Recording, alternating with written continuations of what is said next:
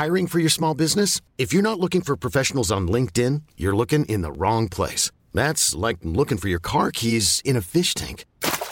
LinkedIn helps you hire professionals you can't find anywhere else, even those who aren't actively searching for a new job but might be open to the perfect role. In a given month, over 70% of LinkedIn users don't even visit other leading job sites. So start looking in the right place. With LinkedIn, you can hire professionals like a professional. Post your free job on linkedin.com slash achieve today. Hold up. What was that? Boring. No flavor. That was as bad as those leftovers you ate all week. Keke Palmer here, and it's time to say hello to something fresh and guilt-free. Hello Fresh. Jazz up dinner with pecan-crusted chicken or garlic butter shrimp scampi. Now that's music to my mouth. Hello Fresh. Let's get this dinner party started. Discover all the delicious possibilities at hellofresh.com. Hey there, it's Michele Norris. I'm host of a podcast called Your Mama's Kitchen. When I travel, I'm usually looking for a way to find a taste of home when I'm not at home. And one of the things I love to do when I am at home is entertain. And Airbnb allows me to do that. When I was in California recently, I rented a house that had a great kitchen. And when we were sitting around the table, we we're all thinking, we're in someone else's house. Someone could be in all of our homes as well. If you have a home, but you're not always at home, you have an Airbnb. Your home might be worth more than you think. Find out how much at airbnb.com/slash host. In goes Stewart! They've only gone and done it! And with a quick turn, skipper Alec Stock slams it in. There's Lindegaard making Forrest back pedal. Davis looking to help it into the path of Morris. He's found him via the deflection. It's Aaron Davis. He could win it. He probably has won it for Yeovil. Oh, and it's an opening goal. What a start. Madden, after just six minutes, gives Yeovil the lead. Stansfield, good turn away from Trot. Goal.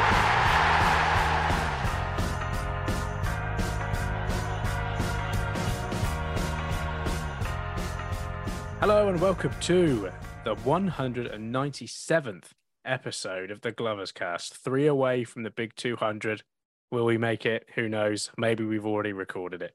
Um, here tonight and today and tomorrow and whenever you're listening to this to talk about Yeovil Town is David Coates. Say hello, Dave. Hello, Dave. Am I allowed to do that? That feels a bit feels a bit Ben, doesn't it? It is a bit Ben. I think that is Um, definitely Ben, but it's um it's nice for him to be here in spirit because he can't be here in person. But he will be here later with Will be, an yeah. interview with a Southend reporter. And stepping in for Ben is the more than able replacement, Mr. Marcus Duncan. Hello, hello. Good to be back. Welcome back. It's been disappointing not to hear you at any away games this season, but I understand your career is getting in the way of other things. I know, stupid career, but maybe that's the uh, maybe that's the bad luck, Charm. Maybe if I start going again, we'll uh, hit a vein of form. But Well, I mean, one I one game, it. one game I know you did go to was Wealdstone, and I I also attended that. So I'm I'm gonna gonna try and cross that theory straight away. Yeah, I mean that was certainly not a, a good luck in form. That was an awful game. Both experiences of going to Wealdstone. Actually, last season, one of the worst games I've seen us play in this season. That was just a ridiculous game. Yeah. But, um, one of many this season, I understand. At this been- stage, we need to try something different anyway, don't we? So Yeah. maybe you being on here will be the good luck charm Yeah. that we We need. get- You've, we you've get- worked we- your socks off to get here, and you know you're in. without a doubt. Yeah. I'm chomping at the bit to get on this pod. um, where should we start with this week?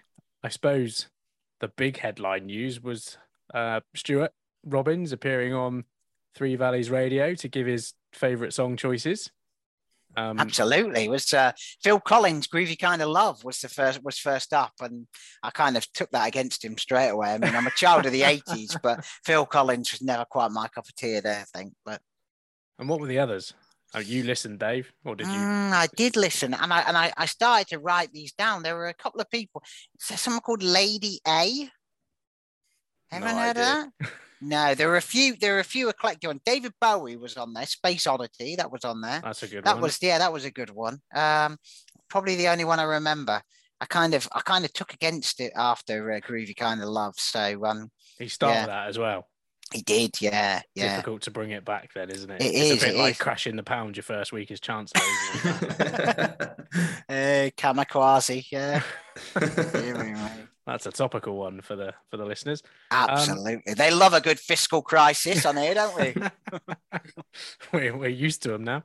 Yeah. Um, maybe Kwasi can sell the land around number eleven um, to sort things out. Uh, so I guess the big stuff that came out of that was um, the the notes about Scott saving the club with the deal to SSDC, and that without that there wouldn't be a club anymore. Um, and the fact that you know Stuart was led to believe there was no money on the table from Simul Sports, and yeah, and also his pal Dave introduced him to Scott. Uh, Yep. So no, um, I have not. You you two have had conversations. Uh, yeah, come on. Well, well, uh, Scott Priestnall has never spoken to me before. no, but so you and you and Stuart. He's much you as know, we've we've tried. Well, I mean, I'm going to call this one because he did say that they lived in the same village between Luton and Milton Keynes. Now, I may have driven somewhere between Luton and Milton Keynes, but I've never lived there. That's for sure. So, um, no, I'm gonna I'm gonna claim this is a different Dave. And given that Dave is quite possibly the most common name in in Britain, maybe after Ian, but uh, only mentioned after. Uh, Sort of uh, terrible weather conditions, aren't you, Ian, these days? So- well, these yeah, apparently so. yeah tearing up florida but but yes no i can i can confirm that despite rumors that uh, i sound a bit like scott priestnall it was uh, nothing to do with me So you you actually listened to it. What did you make of the the, the point Stuart made? Because I know there's been a bit of noise on social media. Yeah. as, per.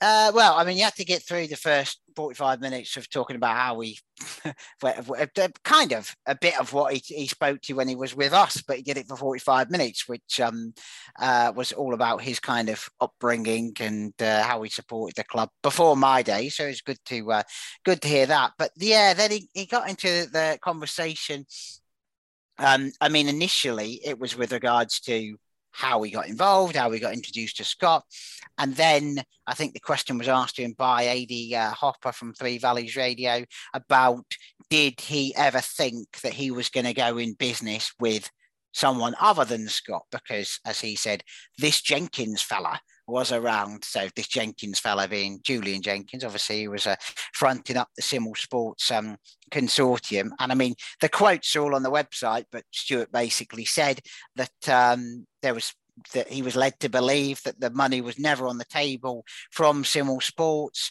that um, he was the only one who was willing to write a check, uh, and therefore he was uh, the, the the only only show in town. Really, um, I mean, I have nothing solid to back up anything more. I've uh, I've I've could say that I've got it on good authority that uh, Simul Sports did have some uh, cash in the bank and some some money to put there. I mean, the question I would ask is, if they had no money and that was that obvious, why did that drag on for such a long time? Why would uh, you know Scott Priestnall, who, for whatever you say about him, is a pretty canny businessman, isn't he? He's uh, he he certainly um, seems to be be doing okay for himself. Anyway, he um, I don't think he would have wasted his time hanging around. And when you listen to what he said um, five months ago, when he, or just over five months ago now, when he addressed a, a, a group of supporters in the Alec Stock Lounge, he was saying that he thought he wasn't going to be the owner of the football club any longer. Now, unless he um, you know, was very trusting of the people who was there, I can't believe that at no point during that conversation did he believe that there was there was absolutely no chance of these people stumping up the money. So don't know. Stuart's obviously got it from somewhere. Probably guess where he's got it from because uh, Scott had said the same thing that he didn't. They, they, they he said that they didn't have any money. And we haven't really got anything to argue uh, because we haven't got Simul Sports here to say um, what, what what they think about it. Uh, if they do, I mean, Simul Sports doesn't exist anymore, does it, as a company? I think they dissolved, didn't they? Didn't we Yeah. see that on? It was just it's just been a bizarre whole situation from just hearing nothing and over sort of a 12 month period and then having strange teasing tweets Mhm. from Julian Jack. It wasn't he taking photos of like Somerset from the other side of the Bristol Channel and then he- a photo in Tamburino? And then once it all came out, it was collapsed. I mean, the line has always been from Yeovil that, that there wasn't any money on the table, but then we saw that, uh, was it the Canva CFO. Came Yeah, out? who- Damien Singh, wasn't it? Yeah. owns one of the most expensive properties in London and came out saying we were very much into I mean surely he he had money on the table someone like that it's a yeah um I mean I was going to say it's glad, glad it's all over but it was it was a strange old time it started was it just after the Stevenage game and then it's um Mm, yeah. Carried on and on from there. yeah I- I- I- Ian, uh, does your NDA with the Glovers Trust still is that still running? Is it or Don't know really. It was No. quite a journey the last twelve months. Yeah. Um, I I don't know. I don't know what I could add to what's already been said, particularly.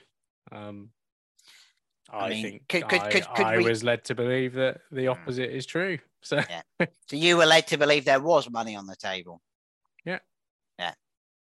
Yeah. Yeah. So there you go.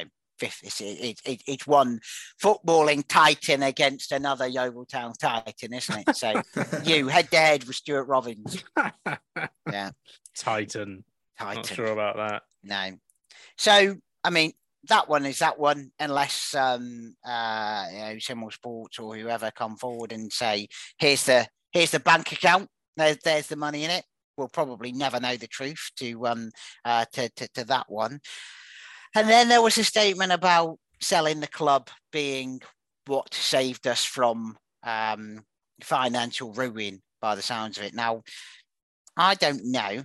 Um, and knowing that Marcus now works for a broadcaster that covers the National League, so we've got quite a good insight into the different clubs in there. Is there another club in the National League that's had to sell so much to survive uh, COVID nineteen? And that's exactly what I was going to say. If that if that's the case, why hasn't every club had to do? it? I mean, you've actually had clubs doing the opposite, and since COVID actually buying their stadium after. I think. I mean, obviously Wrexham's a bit of a, a Yeah. rare example, but yeah, to, to be the only one off the top of my head that's had to go to such extreme lengths, I mean, doesn't show that we coped with that period particularly uh, intelligently or greatly. No. Perhaps not all other owners had a bridging loan that needed paying off within a short amount of time that Exactly. they used to purchase a football club. Exactly. So I read, uh, and I can't remember who it was, but someone summed it up quite nicely, saying uh, how it was claimed that this was the only um, was the only thing that was keeping our heads above water. This sale to the to the ground while we in the lake in the first place. While we stood with our necks up to the water in the in in, in the first place, and everybody else is meh, you know, may, maybe dabbling their feet in uh, sorry, I'm, I'm trying to take this water analogy too far now, aren't I? um, but yeah, We had treading water last week, and now we're yeah. Now we're, Now up, we're to our, up to our necks in it. Yeah. I mean, I've been, I think we've all been quite clear along that none of us feel comfortable with the idea of selling the only asset that any sporting team has, which is the land on which your your, your, your stadium is built and everything uh, everything around you. Uh, and I still don't think it's a good idea to do it. Um, and I think the fact that the money that has been uh, put into the club, the first thing from from this uh, acquisition, this sale to the council, the the first thing it was used to do was to pay off a bridging loan, a loan that was taken out by Scott Priestnall and Errol Pope to buy the club. And I know that's a condition of the uh, of the deal with SSDC that that had to happen, and absolutely it had to happen. But if the money has come out of that pot, then why has it come out of that pot? I still ask that question. Um, I, may never get an answer to it, but why um, is a is a question I would ask. And if it hasn't come out of that pot, where is it? there should be loads of money lying around. We should have we should have enough money for better internet connection than the manager was fighting his way through on Thursday. So uh, Jesus Christ, anyone who had the the misfortune of listening to that, that's worse than Phil Collins. Trust me. we have signed Will Dawes.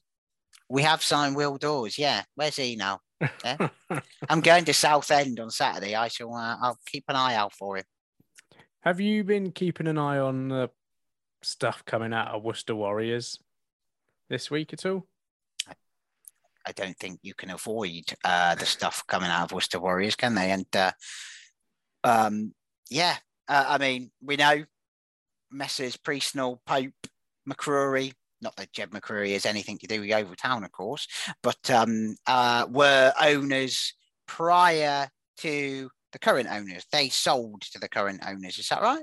Yeah, I think so. Yeah. Mm. That there there was a division. So there, there were, and again, maybe I've not followed this closely enough, but there was a division of assets before they got there. Is that right? Before the current owners got there? I'm not sure. The only I don't know if it is before the current owners that got there, but you know, there's splitting of assets. There's multiple companies set up in different names. There's lots of red yeah. flags and similarities that you can't similarities help. that? Uh, yeah. That you can't help but look at and think mm, that's a bit worrying. Hang on a minute. Yeah. No it is a it is a concern isn't it? And and um i think people will say uh you know why didn't anybody say anything about this? Well there's no question that things have been said about this. People have been pointing out these similarities and pointing out these concerns. And I think it's if there if there's something I mean, I'm not suggesting anything illegal has happened at Yeovil Town because, um, and a lot of the division of assets happened long before Scott Priestnall got there, didn't it? Because it was uh, it was John Fry and Norman Hayward's uh, action to divide the um, the land and the stadium into different companies.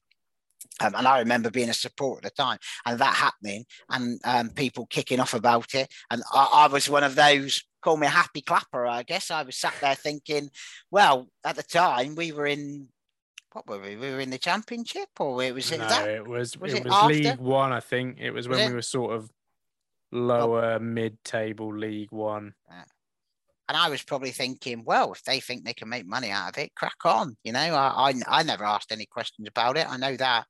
Um, and I remember thinking of the people who did ask questions about it, what they going on. I remember having lots of conversations with Badger about it and him saying, no, we should be worried about this. But when someone's got 95% or whatever it was shareholding 92. in the club, 92%, what can you do? Nobody you know, you're the majority shareholder. And one interesting thing that came out of uh, Stuart Robbins' interview with Three Valleys was he's not an executive; he's a non-executive director on the um, at the club. So he's got no executive power, which I imagine that means that the only person with executive power on the board at Yeovil is Scott Priestnall. Well, that's the only other makes a change, doesn't it? yeah. so, yeah. I mean, I don't particularly follow rugby at all, and you know, let's not pretend this is a rugby podcast, but it seems like it's kind of caught the rugby world by surprise. surprise. Yeah.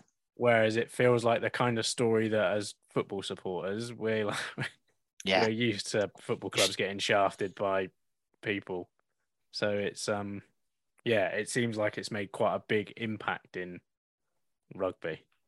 Yeah, from what I understand, I think Priestnall and Errol Pope weren't they were never directors of Worcester. They were only part of the consortium that bought it. Yeah. And then there was a lot of confusion that they were never actually named as directors. And I think to I just got an article from Worcester News after it was announced that they took over Yeovil, and they they clearly don't know much about them from uh, the Worcester time, only that they were involved in the consortium and then strangely never actually turned up as directors or board members.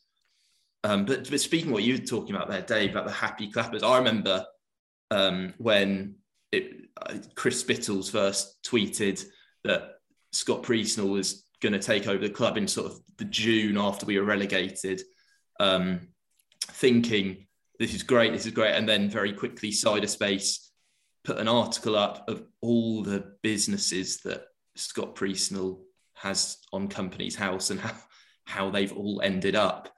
Um, and because I was so excited that we were finally being taken over, it is that sort of oh, okay, it might be different, but The grass is always greener. yeah, isn't it? exactly. Yeah. Me- Meanwhile, at Wickham, here's what you could have had. Yeah. Yeah.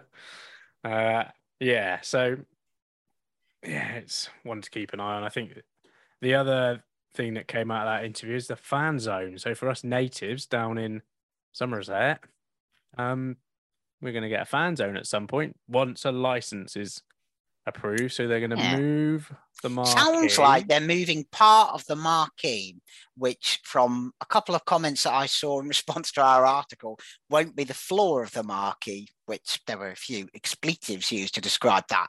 But uh, so I can only assume that it is the exterior structure of what a friend of mine who came with me called the wedding tent. so, uh, um, so yeah, so I can only assume it's that is being moved to behind the Thatcher stand. Now, been a while since, well, no, when was it? The Legends game was probably the last time I was behind the anywhere near the Thatcher stand. Not a huge amount of room there, is there? Uh, so there is up at the other end towards the car park.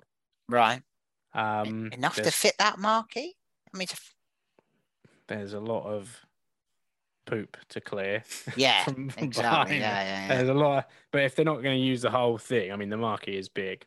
Mm. I, I, I mean, I don't know. I mean, they may just cut it in half and leave it open, like one side of it open. I think when you walk around there, a lot of it's sort of been blown in through various storms over the past couple of years. You know, one end of it, the just totally open. Storm Ian got it, did it? Yeah. Yeah. Which was the one we had last year, which blew the scoreboard off. Eunice. Oh, Eunice was it it? Yeah. Eunice? Proper storm Um, that. Yeah. Yeah, yeah. Proper name as well. named, yeah. named appropriately, yeah. um, yeah, so yeah, it- it's something. At least we've been told there's something going to be happening. I'm sure we'll find a way to moan about it, but um, yeah. I mean, you Um, can't uh, you can't criticize, you can't say complain about nothing happening and then complain when it does when happen. something happens, you- yeah. you've got to you've got to give it um give it a chance, give it its due. I'm sure you'll be in there, Ian, supping a. I was going to say a strongbow then. Thatcher's, yeah, Good. yeah. Good grief. what are you talking about, man? Yeah. Um, yeah. Uh, someone, com- I think someone commented on our post like, why they're going to move it because it's, you know, why move it from where it is? But you could get a couple of houses and gardens in that spot. I would have thought. yeah, probably. There's a nice bit of uh, woodland around there, isn't there? Or a couple of trees. At least, Yeah, so, and, uh, and a builder's merchant too. So it'd be nice to live next to a builder's merchant. I'd have thought. Yeah. Yeah. Well, I'm sure uh, Priestnall Manor or whatever it's called will look lovely there. Crury Meadows, something like that. Yeah. Mm. Um, now, question: Shall we talk about Southend, and then do our little bit on the other side of it? Yes. Also, we Yeah. let Ben talk about Southend. Yeah. So Ben has spoken to Chris Phillips, and it all sounds a bit familiar at Southend uh, as to what we've experienced, and um, hopefully you don't mind spoilers. But Ben's given away the ending of the game already at the end of this one, so. Uh, enjoy this, and we, we'll be back to talk about Southend on the other side.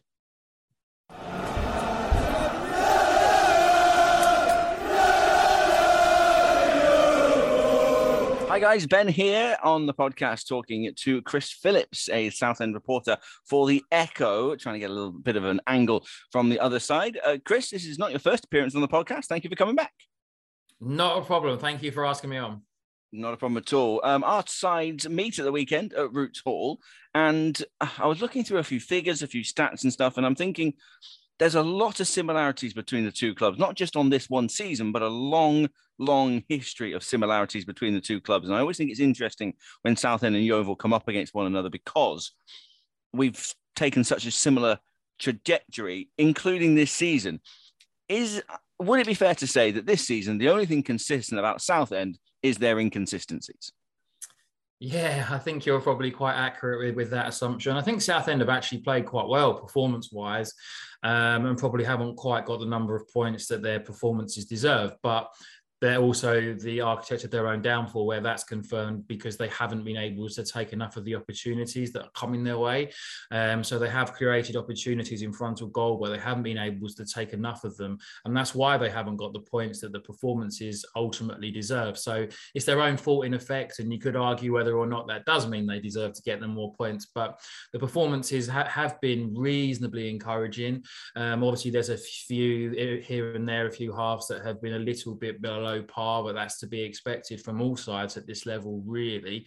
Um, so it has been a little bit inconsistent, but it was a good win at the weekend at Wealdstone. Southend sort of showed an ugly side to their game, which was quite promising in a way, because that's something that you could say they've been quite good at the sort of pretty football, so to speak, and perhaps that hadn't quite got what was needed uh, to ground out the results at this level. So going down to 10 men at the weekend and being able to grind out a 1 0 win at Wealdstone, who had been doing quite well, was quite a promising performance, really. And the hope is now that that can be a bit of a turning point for Southend and that can kickstart the season and that things can start to be a little bit more promising from here on in.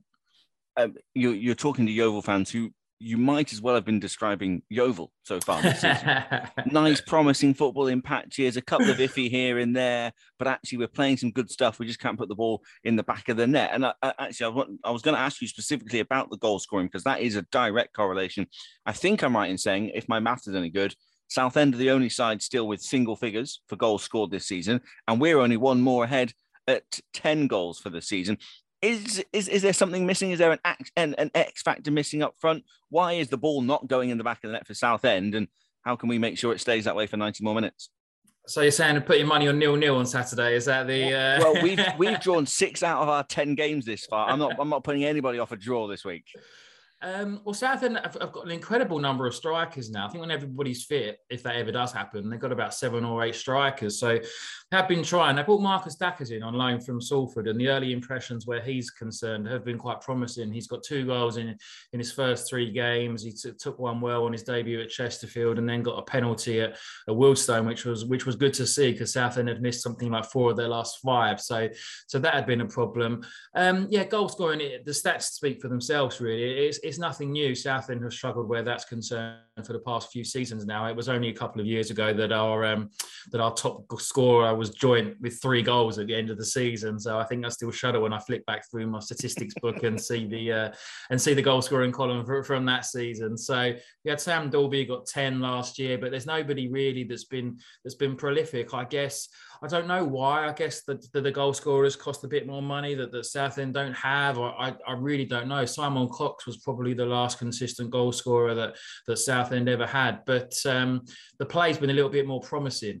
Um, and Southend had a, two back-to-back, you know, two back-to-back relegation. Started off last year looking like it was going to be a third, and and since Kevin Maher came to the club and things improved off the field as much as they can at Southend, it's been a little bit more promising. Results have improved, and, and Southend were, were a form side at the second half of last season. So the goal scoring has improved compared to what it has been, but it's still not where it needs to be if Southend are to, to, to do well this season and to be up near the playoff places which is which is what they want to do. I mean, Callum Powell had got three and four before before he was left out, but he misses quite a lot of chances, and, and he's a bit like, like Marmite really. I don't mind him, but uh, he does waste a lot of chances. So at the moment, it's Marcus Dackers and Jake Hyde are likely to be the, the two strikers. Um, Southend have changed it a little bit formation wise in the last couple of weeks. So there are two strikers rather than it being sort of like a front three with just one centrally. So they've gone with two more direct players. They're sort of the bigger, more physical outlets.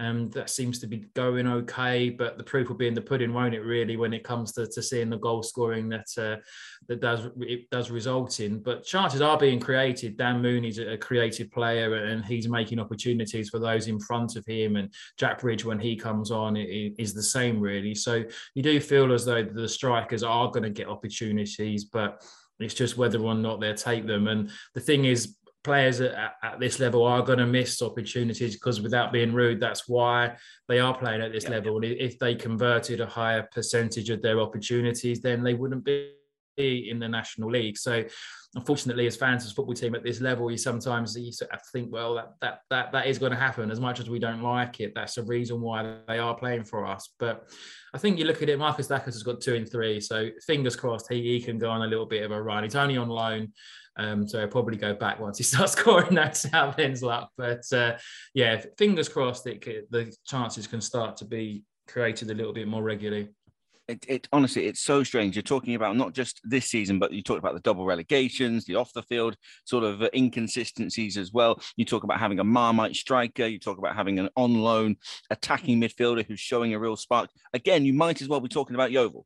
Our marmite striker. well, there are quite. I always remember the good old days when we were sort of going to pr- promotion, weren't we, with each other? And they were all. Yeah. I think you won one nil, didn't you, at the end of the season towards at, at Roots Hall. So you, you must have gone up that year, and I think we went up via the playoffs. And there, I always remember some sort of Gary Johnson was was your manager. Phil Jevons always seemed to score against us. I Every think about 80% of his career goals must have been about against Southend. He always seemed to. Um, so he's not playing Saturday, is he? I'm hoping that he might might not still be playing for the Yeovil. I'll be honest with you. If he turns up and he's got his boots, he's probably going to get a game. To be fair. so I'm yeah, gonna, I do have yeah. some um, some really good memories of years gone by of, of Southend Yeovil and us and us both being up challenging for for promotion and and you are obviously David Webb came in, didn't he? So he signed quite a few ex Yeovil players. So yeah, there are quite a lot of um, similarities and, and, links between the two clubs. So it'll be interesting to see how the, the latest chapter goes at the weekend. I, I, guess that actually brings us on to, to one of the players I was going to mention. There are two within the Southend squad that I wanted to highlight. One of them hasn't been seen in forever. What's what's up with Rhys Murphy? Obviously, we had a, a, an amazing couple of seasons with us. Was a bit of a marquee signing for you guys missed the back end of last season with a well, we assume a fairly serious injury, and has that still rolled on? Yeah, he got injured against you, I think. Mm. Um, he did his knee, and um, he requires required surgery. And once they went in and, and, did the operation, I understand that that's when they discovered that the injury was a lot worse than than first expected. Um, so he hasn't played since then. That must have been January time when you last came to Roots Hall, and that was the last time we saw him on the pitch. And he's not even back training regularly at the moment. I think he's. I think he's come back in and he, he is stepping things up, but there's no definitive answer. I mean, I ask every week, it's a bit of a standing joke now, me and the manager, about how often I ask about him and also Harry Cardwell, who, has been who's been out injured not quite as long as, as Rhys, but he's been out since the end of last season as well. And thing with Rhys, there's no definitive answer when when I do ask every Thursday um, how he is progressing with, with his injury, and, it, and it's a shame because he got nine goals, and that was at a time when when Southend were really struggling. So he got nine goals in a poor side, and, and you would have thought that he would have scored more regularly in a side that was playing a lot more attacking football and, and creating a lot more chances than they were previously when when he was playing. So it's a real shame that he's been forced onto the sidelines, and there's no exact answer yet as, as when he's going to be coming back. So it's a knee injury. He, has been out since January, and and to be honest, we're not really too sure when he's going to be back in, in action at this point, which is a real shame because, as you will know as well, he, he is he is a finisher, and um, yeah, he's he's one that misses one or two, um, but uh, I'd be confident that that he would get goals in this Southend side. Yeah, absolutely. From a very selfish point of view, I'm kind of glad he's not there on Saturday. But from a, a human point of view, I really want him to get better because I think at this level he's a he's a heck of a striker.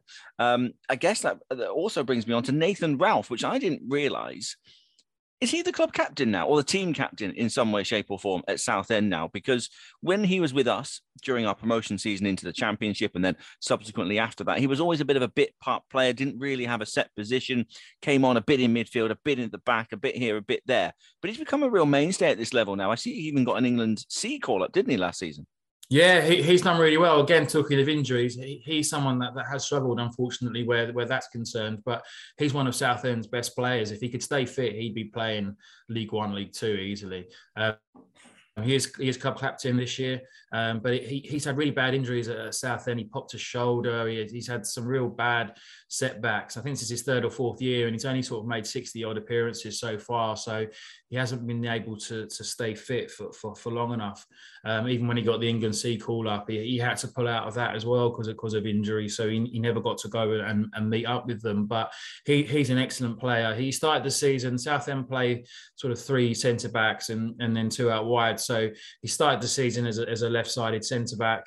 Um, and in more recent weeks, he's moved to left wing back but he he's he yeah I can't speak high enough of him. He's very good on the ball. He's get forward. He's good defensively. He's not particularly tall, but he's very good in the air. He's got a really good spring on him, um, and it's just unfortunate with the injuries that he's had that it's probably hindered the progress that that he could make career wise, and that's why he does find himself in the National League. But yeah, he'd be one of the first names on the team sheet for sure right now. He's he's been a real key player for, for Southend so far this season, and I just hope he can stay fit. And um, that's the that's always the, the problem yeah. when Nathan's concerned. He had a little bit of a, of a, knee injury already this season. He missed three games, um, but he's come back in. And um, you just have to hope that, that, that he can stay fit. But he hasn't been able to do that for for a real long period at, at Southend so far. So I have to wait and see where that's concerned. But yeah, another link between uh, between the clubs. Um, so I'm sure he's looking forward to Saturday and looking to continue his good form. And another parallel, Yeovil Town fans will be screaming the name of our star midfielder, who's also got a long standing history with injury that's probably preventing him from playing at League One, League Two level in, in Lawson D'Ath. I am stunned that these two clubs are not the same club. And again, you, you, maybe they are. Maybe they just change kit maybe they every are. other week. Maybe, maybe they are. And, and that, that means we, we both get to win at the weekend, which is much needed. um, I was going to ask you about the tactics because a lot of conversation, far too many minutes on this podcast, have been dedicated to 352. I never want to hear the word wing back again in my life.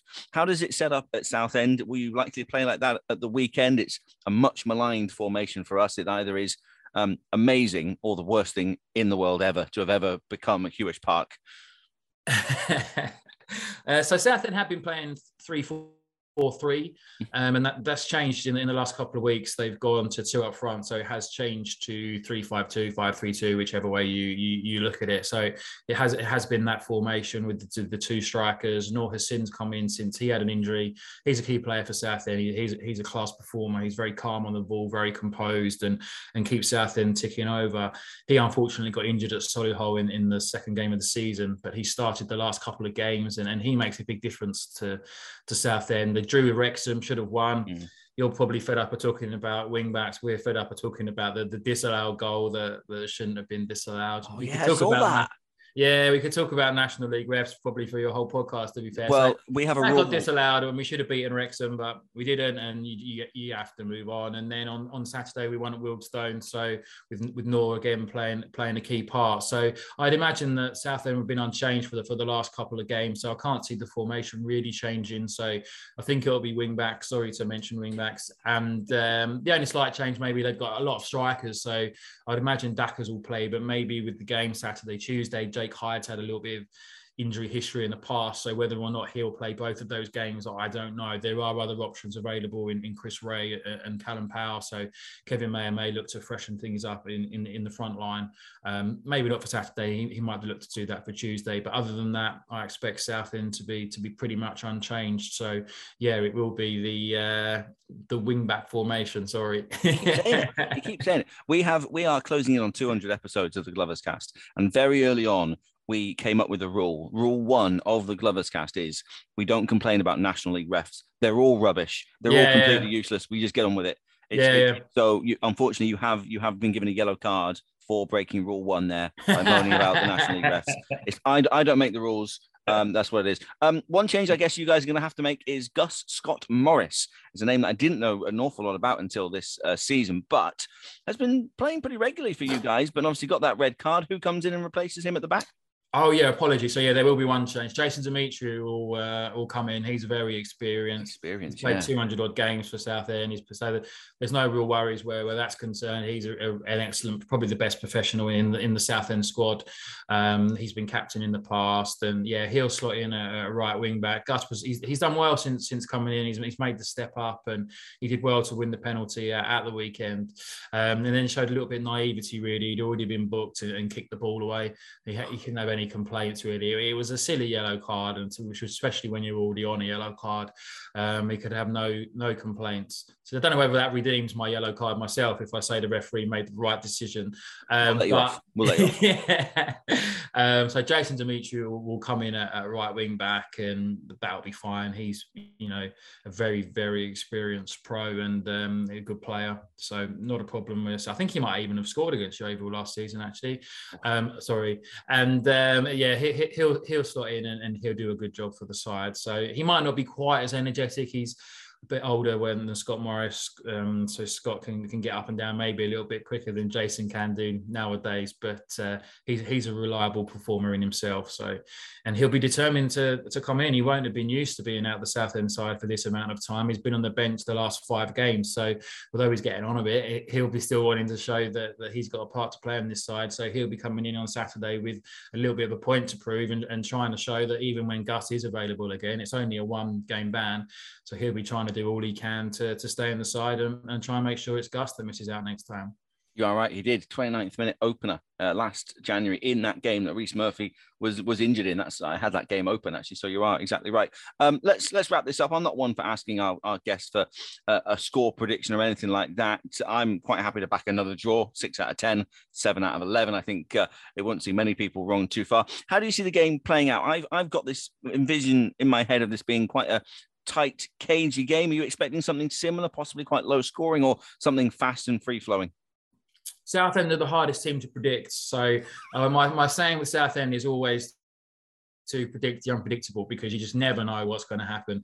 Um, but yeah, you're looking at it and, you, and you'd think that both sides, as you touched on before, there are similarities. Neither of them get too many goals. So I'll probably say all this and it'll be three all or something, and uh, um, I'll be completely wrong. But yeah, I, I think it'll be reasonably a low scoring affair. A lot of sides seem to have, have come to Roots Hall and almost put men behind the ball and, and try to frustrate Southend. And then not always the best at, at, dealing with that tactic and when they've got to try and break down the bodies in front of them. So whether or not Yeovil will, will do that, you'll know better than me, or whether or not they'll come and try and go on the front foot a little bit more. I'm, I'm not too sure. The latter would probably suit Southend a little more without trying to give too much away. But uh, uh, yeah, I, I think you're probably looking at a draw or 1 nil either way it's going to be a draw. We've we're sixty percent draw rate. I've just seen the report now, shall I? Yeah, just it's a it's a one all. Just one you all. Score, we will open the scoring. You'll Phil Jevons. Like, Phil Jevons will score. Phil Jevons quite late on in the first half, and then you'll you'll score the equaliser very quickly afterwards.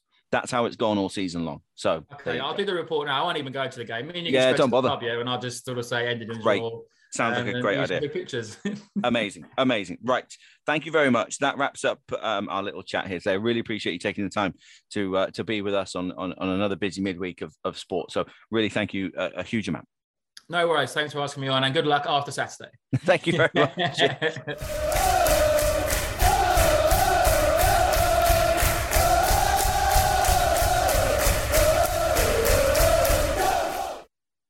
There you go. There's one for the Ben fans. They've had their fill of Ben for this episode.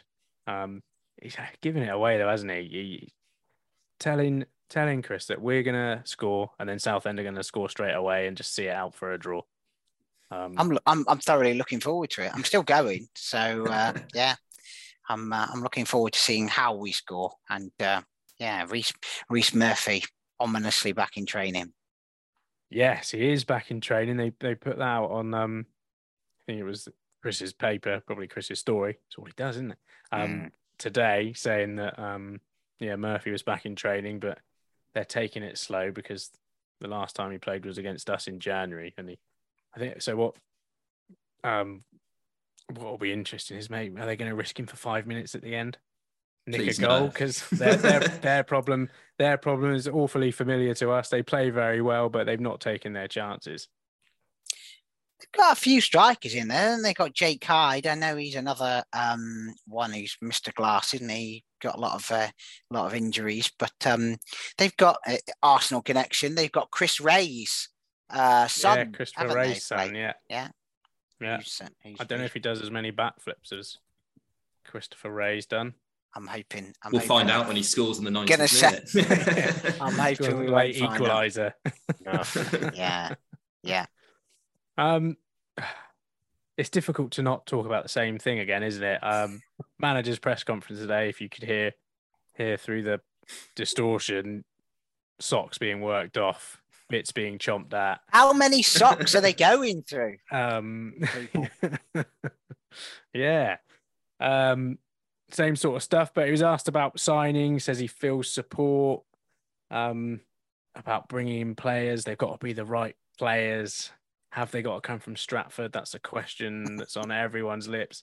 Uh, what What do you think about all the the situation, Marcus? You've obviously you're kind of distant, having not been to many games, but from what you've heard about how we've played and and you know what the bits you have seen, the dross at Wealdstone and at Scunthorpe.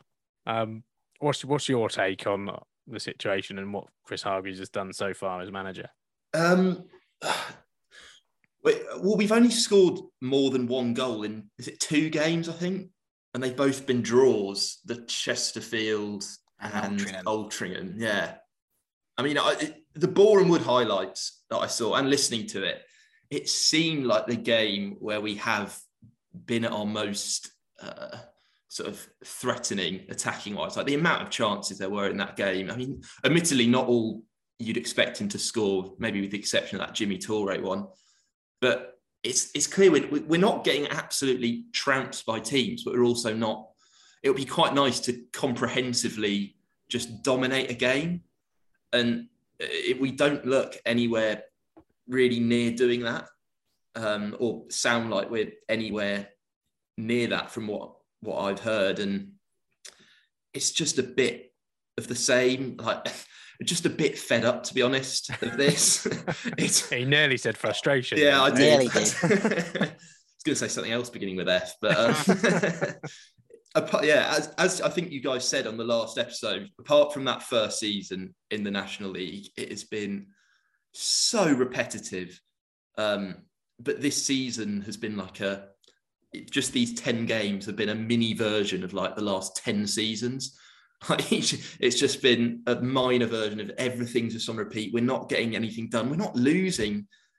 Like we've only lost what two two games, three games. Yeah, which uh, is fine. I mean, there are teams at the top of the league who have had the same record as us in losing. But when you're not winning and we don't really look like dominating, like you look at Altrincham, they've got a fairly similar record to us, and at the time they hadn't won. Like that's a game you want to be winning two 0 something like that.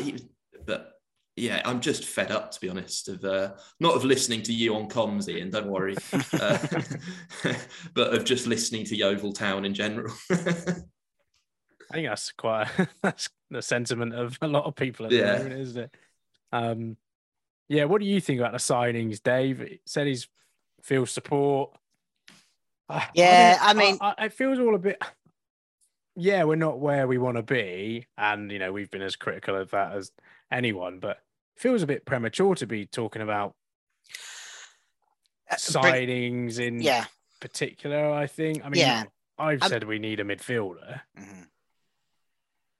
Yeah, I mean, in fairness, I, I, don't know if you if you listen or try to listen to the um to the press conference, but it um he was asked the question: Do you have the support uh, to bring players in? So in fairness to Chris Hargreaves, he answered the question he was given, which was yes, yes, that I do. But he did say that he thought that he had the players there. There were the players in the t- in in the building, as he said, who were um, who were capable of um, of, of, doing it, uh, of going out there and doing it. And, and and I agree with that. I agree that there's um, the players that we've got there should be better than our results show. Because I believe that this squad is better than the one that we had last season. And obviously, we had a few um, great runs of form, didn't we? Which uh, and some terrible runs of form, which was was the kind of the hallmark of last season. Whereas this season, it doesn't seem to have been brilliant, and it doesn't seem to have been terrible. It's sort of just uh, somewhere in the middle, isn't it? Because everything's a draw. Um, but yeah, no, I I I don't think he's really looking to bring players in there uh, I think he's saying um, you know, that there are there are players that they've got to be able to do it. Um, but if they don't work out, then um, then he's got the support to be able to do it. But start playing some of the players he's got, I'd say, like Will Dawes. Where's Will Dawes? He hadn't even been on the he hadn't been on, on, on the bench. Uh, know, Ollie Haste is tearing it up in uh, the, the Southern League, isn't he? I mean, I'm not saying that the Southern League at Truro is exactly the same as um, uh, as uh, as a National League with Yeovil, but you know, if these did, players are in good form, did we sign Matty Gravosti off the back of form at, form at a um, you know a similar level? Ah, uh, yeah, Warrington, wasn't it? Yeah, yeah, it is. A, yeah, same kind of level. Yeah, it's like, yeah. And he was great, to be fair. He was Mm. Yeah, from the you 13 saw the minutes I best of saw. Yeah. Um, Um, yeah, I think there's a couple of players, possibly a doubt. I presume one of those is Jory Johnson, who you know is the key to all things good. Um, so, so Sam we- Perry sounds like he's back. Um, or he's, he's he's available. Uh, you know, chomping in all the right places. Um, and Owen Bevan's back, who I'll be looking forward to see. He's got plenty of juice left in the tank because he only played ten minutes for Wales on the twenty ones. Yeah. And he was interested on um, Jake Scrimshaw as well. I haven't seen a lot of him after coming in really, um, you know, well mooted, highly thought of. Um, and, you know, like, like a lot of the players that have come in, they're all sort of fighting, fighting for a spot, aren't they? And I think Jimmy Torre went for it when he joined, had to get fit. Um, the only ones really who've landed straight in are Malachi Linton and Alex Fisher. But even now, you know, you look at the options that there are, even they're going to be fighting for their spots. I think Jimmy Torres showing a little bit of form. Um, but yeah, Scrimmy working hard for a start. Yeah, Marcus, you, you, uh, I, the only minutes I've seen of Jake Scrimshaw were at Wealdstone, and he came, and he, he came on. I seem to remember him coming on and sort of being that hustling, harrying uh, kind of striker. Maybe didn't see enough of him. That did, did, did you have long enough to form any kind of opinion of him based on that period? No, this is the thing. I was he. I was going to say I still don't really know what type of a striker he is Mm. because I didn't really see any of him when he was on the ball. But when he was off the ball, he was properly going for them, and he. I think he actually got booked. He slid right in front of us in the press box. Mm. It was a really late challenge. He lost the ball, um, but it reminded me a bit of how. Um, sorry, I have to bring him up, but Tom Knowles used to just persistently Mm. run at players and pester them. And I think we have been missing a bit of that. Alex Fisher does that. I mean, he's not quite got the same searing pace that that Knowles did. Um, but I, I'd quite like to see Scrimshaw. And it's it's weird because I think you're saying, and I, I completely agree that I think we've got the tools for a good team. And the only the only sort of uh, area that I think we de- we need an extra bit of quality in might be up front. We might need more depth in midfield, but up front is clearly where we're struggling. But we've got tons of strikers. We Mm. can't we can't sign another striker No. because we've Four, just seen three, some three. Four, three, three. four two four. Anyone? Yeah. Yeah, I I keep saying it. I don't know if I've said it on here. I probably have. Um, I'd love it. I don't want Dale Gorman, but we I need love Dale that. Gorman. And I and I think I know we wanted to keep Dale Gorman. He was one of the players who decided to leave, didn't take up the contract that we offered him. But I do think he would make a difference to this team. Just he that. did just keep it ticking over, and there was a bit of an bit of an annoying character in that midfield. definitely, definitely, and like for all his faults, every now and then he picked out a good pass that got things happening. You know, and I think I don't know, we're lacking that in my view. What was the question AD asked at the press conference? A good old a- war horse. Needing a good old war horse, yeah, in uh, in the in in the team, yeah. So here's a question: Which old war horse would you like in our midfield? Pluck one from any any era of horses. Ed, Ed Upson. Ed Upson. well, Not we, we did our bit to try and get that to happen, didn't we? But um, Chris Chris Hargreaves described himself as an old war horse when he he said when he uh, when he came to Torquay, um, he was I think 35. He said, which uh, if that makes you an old war horse, I don't know what that makes me. Um, but uh, but yeah, he said he was that kind of experienced head in um, in midfield. Don't Ben, will, ben will frantically be looking as he's listening to this. He'll be frantically looking for 35 year old free agents. Yeah. There'll be someone out there, won't there? I I'd just love to see Charlie Lee back in that midfield. Yeah, Just for the long throws. Get him back from yeah. Where's he? Leyton Orient now, isn't he? Yeah. On the coaching He's like staff. head of youth development or something at Leyton Orient. Send And us a Charlie of Lee is Charlie Lee is head of youth development. Ah. Feels a bit like a responsible job for like Charlie, doesn't it? Yeah. Yeah. He's been there, done it, though. Hasn't Fir- First signing, Gabby Rogers. Yeah, it was straight in there. Yeah. Is he at Truro now with uh with Is he Hasty? Gabby Rogers? I Um, feel like he was at Tr- he was he was he was playing in Devon, wasn't he? Because you think he's from Torquay, isn't he, originally? And he was at Torquay. Oh no, he was at Truro last season. Oh, was he He's, right? at, he's at Kidderminster now. oh, Kidderminster. Um, Okay.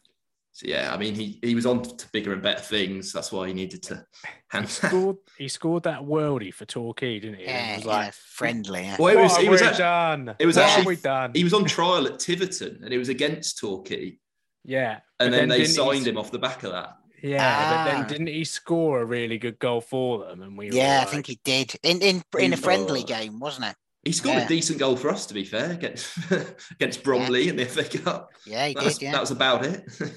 yeah. Yeah, then his- he, yeah, went to Truro, then Plymouth Parkway, and now he's on the Kidderminster. That is not Yeah. someone I'd want in uh, back in a year to change this team. In other news, I was just looking on the website by the way, and I've seen Will Dawes is on the website listed as number ninety nine. So uh, Ninety keep your eyes out for any ninety nine flakes on Ah. Saturday day. Yeah. I'm not. Do you reckon he, yeah, I was going to say, do you reckon he's a bit of a flake? Yeah. Yeah, Sorry, jokes you, know, already you been made, that's execute all that much You- better than me.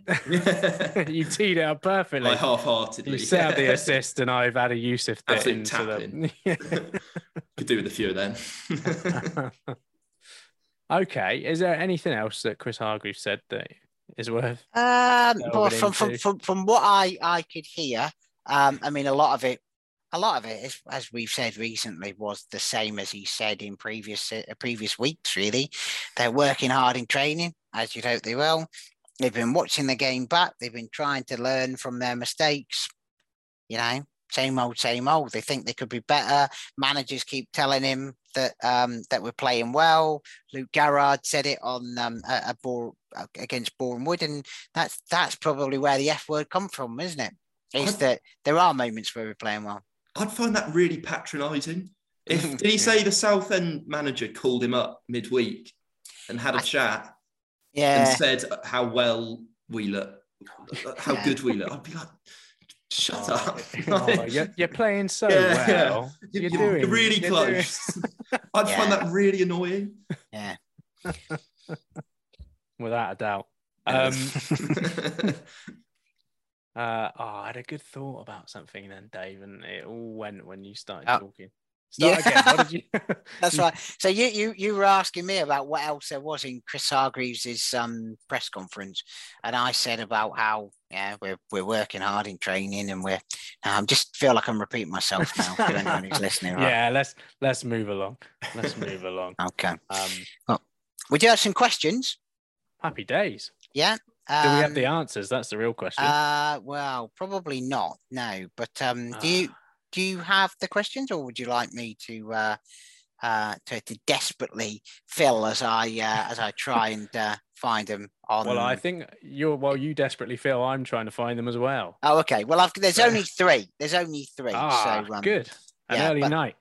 Yes, exactly. but we, we we have got them. So, Chris Payne, Chris Payne, eighty three asks, do we need to be more positive when we have the ball? It seems Hargable involves a lot of sideways and backwards passes most of the time. Ian, you've seen us more recently than uh, Marcus and I put together, so uh, you uh, you can answer that one. You claim Yes. to have seen this Hargable. Yeah, I get it forward. I think the problem we have is we go, we go, we we do this patient play where we knock it around the back three slash five slash four if you think it's a four, um, and then we're like, ah, to hell with this, and lump it forward and hope something's gonna happen. So we kind of have an element of patience where we go sideways and then don't quite get it forward. But I think it depends who's in in front. You know, the the York City game was a total catastrophe, and we didn't have Matt Worthington in in the team that day, and I think that's kind of made a difference. I think Worthy does make a difference to the team. There's no one else quite like him in that centre midfield um, area that has the same attributes. I don't think. Um, but yeah, I'd like it to be. I'd like us to be a little bit more forward thinking, but at the same time, when we cut open Dagenham, that was from going sideways, going backwards, and then Alex Fisher waits patiently. I think Morgan Williams plays the ball through, and Fisher crosses it for Jamie Record, and Bob's your uncle. I don't know if it's that I grew up in an era of football where wingers were the were the thing to be, and uh, sort of the days of uh, David Ginola, Mark Overmars to throw one in there for you, Ian, but Andre Kanchelskis, those kind of people. But um, uh, I just love us to see to play a, a, a, at least Charlie Wakefield in a wide right position and uh, just let him run at people. That that didn't seem to do too badly, did it last season? To be fair, Charlie Wakefield does play in a wide right position. Yeah, maybe further forward right wing where, where he doesn't have to worry about defensive responsibility. Yeah. I, would like to see us being a bit more pragmatic sometimes. Like it's nice to play this nice football, but at the end of the day, I don't really care how the goals go in at this stage. Um, and like you can play nice football, but you've also got to have that combo of being a bit like you look at Wrexham. They've got obviously they've got an incredible squad and their quality is really good, but they still just will lump in a long throw and get some scrappy goal from somewhere. Um, I mean, Staunton's was quite a scrappy goal, I guess, but it's one of very few. Um, I don't think we're being that negative from the highlights in our attacking play. Like we creating decent opportunities. It's just uh, missing that final touch. The manager talked about it a bit in his press conference how we need a bit of luck after uh, I think it was from the whole John McGinn chat saying one needs to go in off someone's backside. Um, but you can't rely on luck and yeah, I, I, I'd just like to see goals. I don't really care how they come in this at this stage. As long as we keep them out of the other end, I, I just want a win and yeah. some hoof. No, not hoofball, but we don't really have the have the squad for that. To be fair, he hasn't assembled this squad to play that sort of horrible football. Any team with their left wing back as their top scorer, you know what kind of football they're trying to play. Yeah. Yeah, and uh, yeah, we haven't got a big striker who's gonna win headers all day. There's someone at Weston-super-Mare I've heard is doing all right. Hanging them in, yeah. All we need to do is go down two levels and we're away, aren't we? yeah. Two levels, not just one. Yeah, exactly. Yeah. Twice, double relegation. But again. yeah, yeah, exactly. Could never be over. Been that before. Um, Ian Watmore asks, and this probably come to the wrong place with this question, Ian, but uh, with all the doom and gloom around the club at the moment, that's a spirit. Um, Ian is a regular as well. He must he know is, what he's getting into. yeah. Is there any good news about YTFC this week? This week. This week. Have you we got have... a community sports trust update you can well, give us?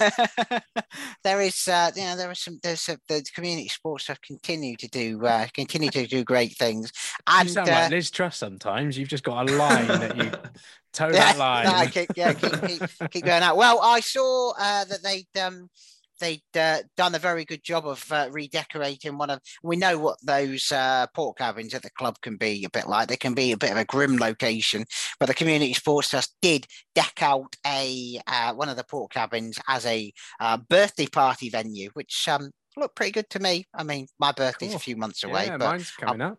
There you go. We'll get it booked. Yeah, they've got like uh, I don't know some kind of gaming console there as well, and there's um. Tom green and white. Yeah, Tom huh? Knowles isn't there anymore, so I don't want my party there. No, if Tom, Tom Knowles, if Tom Knowles isn't coming, what's the point in having a party there? there you go. Right. Okay. All right. Well, yeah, we'll have to see. We'll have to have a word with him, see if they can get Tom Knowles back, especially for uh, for your birthday. How about that? Okay. Yeah. That would be yeah. some positive news. That. that, that, that, that would be positive news. Yeah. Yeah. Um, but uh, but no, I mean the the, the news about uh, the fan zone is that not good news? That sounds like something anyway, doesn't it? Something that can't that, be bad news. Yeah, no, no, no. It sound. I mean, and it sounds like it could be good news. Yeah.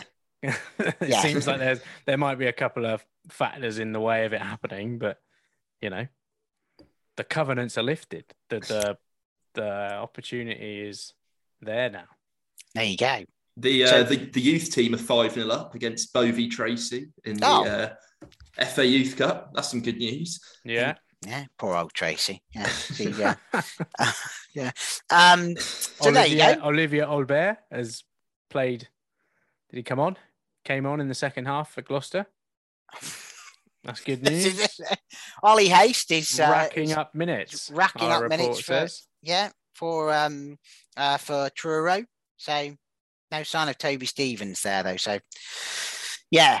So we got kind of good news for you there, Ian. How about that? That that's that's that's good for us, I'd say.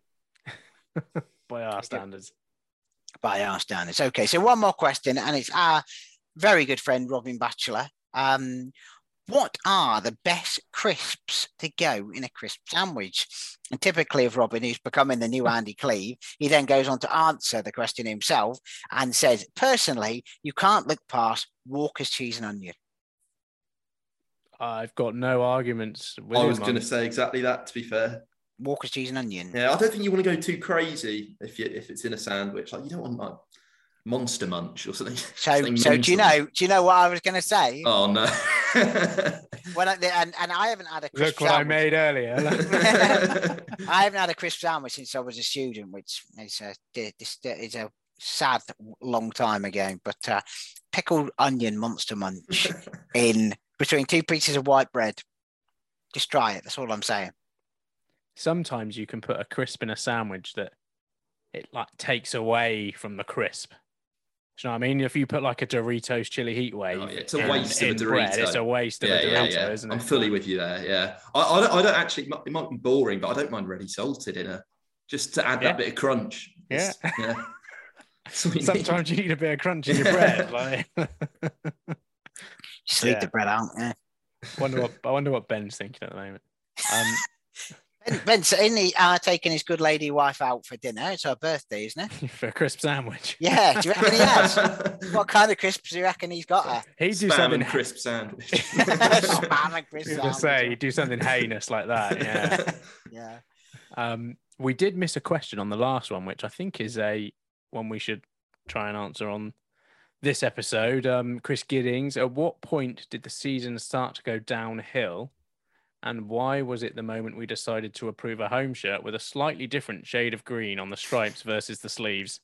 Well, I, I'm I'm pointing at it. I've got it. I've got it hung up behind me now. But um, but yeah, it is a slightly different shade of green, and I, I'm sure there is some. I was. This is where Ben would come in useful as well. Is there some design reason for that? Do you think, or it just some, nobody noticed? I don't know. I think if you tell people enough times that it's the same shade of green, People will believe you. yeah. So is he asking what point did the season go downhill this season? No, his question is he's saying that the the point of the season that it started to go downhill was the moment we decided to Oh, a- I see. I was going to say it was never really up anywhere to go downhill. so- yeah, it's pretty flat Yeah. Field, isn't it? That's the that's the other thing I've noted that Chris Hargreaves says. He doesn't call it the training pitch. They're on the field. On the So field. do you think that might be The the, reason as to why we've he's got them in the farmland? Like Yeah, out in a ploughed in a ploughed field. Yeah, you can't. If, ball if they're on that 3G, you can't call that a field. That's it's a very much not field. a field. I know what I was going to say earlier, and then you carried on talking. Oh, go on. Um, he said how they're doing double sessions, didn't he? They're doing double set. They've done double sessions this week. Do Right, you think a footballer's double session is just like a normal day at work for you and me? Like the morning, lunch in the middle, yeah, the afternoon. that's a double session. Yeah. yeah. I do I double sessions five days a week. Stick you up front then. Yeah, Yeah, yeah. You I'll can sit in be midfield. I'll have a go. You can be our ball-winning uh, midfield player, or the, the the one that we lump it upfield to. You I can be our need- new Ruben Reed, Ian. I think we need a bit of height. I think we need Marcus up top. Yeah. Just saying, I have have recently joined a Sunday League team in the, the heart of midfield, and since we since I've joined, 100 percent record. So uh, if you're listening, Chris, then uh, sign me up. I, I will get booked. I've got What? the Yeovil spirit in me. Have you have you been booked? Yeah, a bit of a bit of a fee goes into the yeah, I was going to say the pot for, fine, um, isn't it? yeah, it goes into the pot for the the social, the Christmas, the Christmas social. So uh, And what type of midfielder are you, Marcus? If Chris is listening, Uh, a very lazy one uh, who works their socks off. Uh, there's no doubt about it. Uh, There you go. He's pitched. He's he's made his pitch. There see you you on go. Saturday. Yeah. He, he can he can he can do the post match interviews as well with that uh, vocab. Yeah, I'll have to tell the BBC can't can't do the commentaries because he plays for Yeovil Town now. He'll be turning out from yeah. well, don't think there's much more to say, and other than have a safe journey to Southend, Dave. You on the Yeah. train? I, I am driving and I will actually be in the uh, Nations Fair capital when I speak to you on Sunday. So uh, I will be live and exclusive from London. Exclusive. Yeah, exactly. Yeah, yeah. no one else will have you, Dave. No, Only Exactly. only the Glovers cast. I only work for you. Yeah. Yeah. right. Thanks for joining us, Marcus. That's all right. Thanks for having me on. We'll see you next pleasure. time. And with a quick turn, skipper Alec Stock slams it in. There's Lindegaard making for his back pedal. Davis looking to help it into the path of Morris. He's found him by the deflection. It's Aaron Davis. He could win it.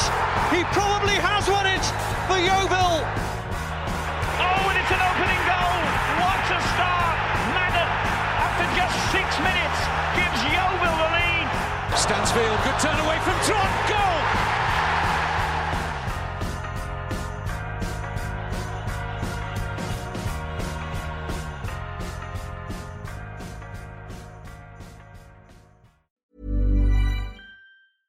Ever catch yourself eating the same flavorless dinner three days in a row? Dreaming of something better? Well, HelloFresh is your guilt-free dream come true, baby. It's me, Keke Palmer. Let's wake up those taste buds with hot, juicy pecan-crusted chicken or garlic butter shrimp scampi. Mm. Hello Fresh. Stop dreaming of all the delicious possibilities and dig in at hellofresh.com. Let's get this dinner party started. Acast anbefaler. Mit navn er Anders Morgenthaler. Over for mig sidder Roald Bergmann. Vi har lavet en ny podcast, der hedder Dopaminklubben. Og Dopaminklubben er en klub, hvor ADHD er fucking sjovt, og hvor det griner. Det behøver ikke at være super alvorligt. Vi er skide trætte af alle de der podcasts, der forklarer mig og nederen der. Vi gør grin med vores ADHD. Mulig ADHD. Ja, vi udreder mig, fordi nogen siger, at jeg har det. Jeg ved det ikke rigtigt, det finder vi ud af. Vi har i hvert fald lavet vedmål. Ind og lyt til Dopaminklubben. Hver uge udkommer vi. Der laver vi sjov og spas med at have den her vidunderlige dopaminmangel.